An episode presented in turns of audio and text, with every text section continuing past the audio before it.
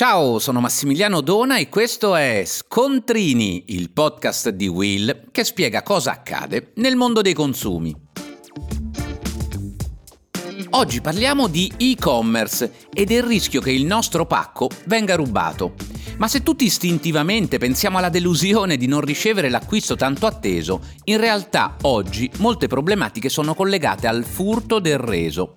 Insomma, il pacco non viene intercettato nel viaggio di andata, ma nel viaggio di ritorno, cioè se il consumatore decide di avvalersi del diritto di ripensamento e restituisce il pacco entro 14 giorni dall'arrivo del prodotto che abbiamo acquistato online, per avere il rimborso di quanto pagato. Già, perché sembra proprio che negli ultimi tempi i criminali abbiano pensato bene di intercettare questi pacchi di ritorno, così vanno perduti o più spesso arrivano a destinazione con un contenuto diverso dal prodotto originale, in modo da ingannare i controlli sul peso dei pacchi.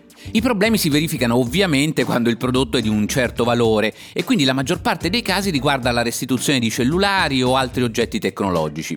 A quel punto viene rifiutato il rimborso del prezzo al cliente per il quale d'altra parte è molto difficile provare di aver rispedito realmente l'oggetto. Insomma, a trovarsi nell'angolo è il consumatore, per il quale nonostante una denuncia alle autorità di polizia è praticamente impossibile dimostrare la sua buona fede. Può aiutare qualche trucco di autodifesa, ad esempio sigillare il pacco utilizzando uno scotch anti-effrazione da fotografare magari mentre la scatola si trova su una bilancia, ma alla fine la soluzione migliore resta quella di stipulare un'assicurazione sulla spedizione per evitare scocciature. Così però i costi della spedizione aumentano e forse qualcuno rinuncerà all'idea di effettuare il reso. Resta da chiedersi se le grandi piattaforme di e-commerce che sembrano avere una soluzione per tutto non possano attuare qualche seria contromisura per il furto del reso.